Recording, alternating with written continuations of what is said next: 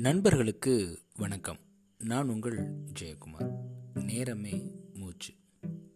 முன்னாடிலாம் பெரிய பெரிய நகரங்களில் நான்கு சாலைகள் சந்திக்கிற மையத்தில் ஒரு கடிகார கூண்டு வச்சுருப்பாங்க.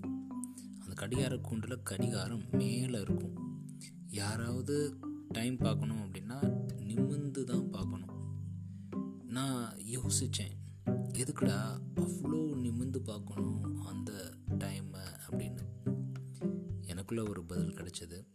நேரம் அவ்வளவு உயர்வானது அப்படின்னு. எப்படி நாம் மூச்சு விடுறது நம்மளுக்கு ரொம்ப ரொம்ப முக்கியமோ அதே மாதிரி நேரமும் ரொம்ப ரொம்ப முக்கியம். எல்லாத்துக்குமே கடவுள் இருபத்தி நாலு மணி நேரம் தான் கொடுத்துருக்காரு. ஆனால் நம்மளில் நிறைய பேர்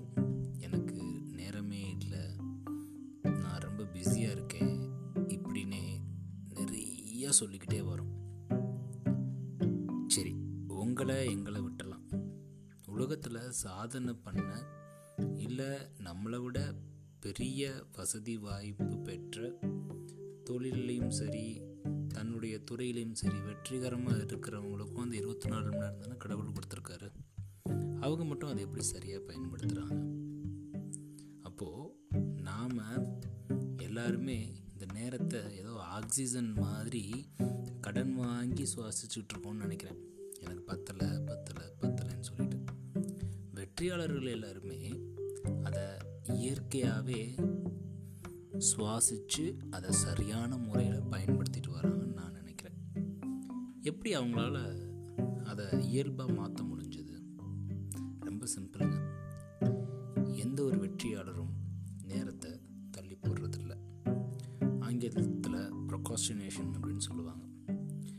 எப்போ நம்ம ஒரு விஷயத்தை தள்ளி தள்ளி போட்டுகிட்டே வரமோ அப்போல்லாம் தலையில் ஒரு கொம்பு முளைக்க ஆரம்பிச்சிருங்க. ஒரு கட்டத்தில் அந்த கொம்பு வளர்ந்து வளைஞ்சு நெளிஞ்சு அந்த கொம்போட வெயிட்டை தாங்க முடியாமல் தலை தொங்குற அளவுக்கு எல்லா வேலையும் தள்ளி போட்டிருப்போம். அவ்வளோ வேலை நம்மளுடைய தலையில் இருக்கும். அப்போது ஒரு வேலையை செய்ய முடியல அப்படின்னா அதை செஞ்சு தான் ஆகணும் அப்படின்ற கட்டாயம் இருக்கிற பட்சத்தில் அதை மித்தவங்களுக்கு டெலிகேட் பண்ணலாம். நேரத்தை ப்ரொகாஷினேஷன் பண்ணக்கூடாது. வேலைகளை டெலிகேட் பண்ணணும்.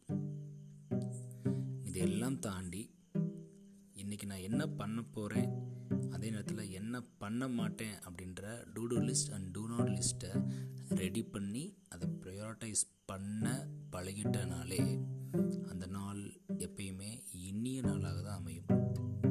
ஸோ டைம் அப்படின்றது ரொம்ப ரொம்ப ப்ரீசியஸாக ஒன்று கடந்து போயிடுச்சுன்னா அந்த கடந்த காலம் எதிர்காலம் வருமா அப்படின்னு தெரியாது. அப்போது லிவ் த மூமெண்ட் ப்ரெசண்ட்டில் இருக்கிறது தான் உண்மையான வாழ்க்கை. ஸோ இந்த நேரத்தை நாம் இனிமையாக அனுபவிக்கணும் அப்படின்னா நாம் கடந்த காலத்தில் நல்ல விஷயங்களை செஞ்சுருக்கணும் சரியான நேரத்தில். நாளைக்கு நாள் சிறப்பாக இருக்கணும் அப்படின்னா இன்றைக்கி என்னுடைய செயல் சிறப்பாக இருந்திருக்கணும்.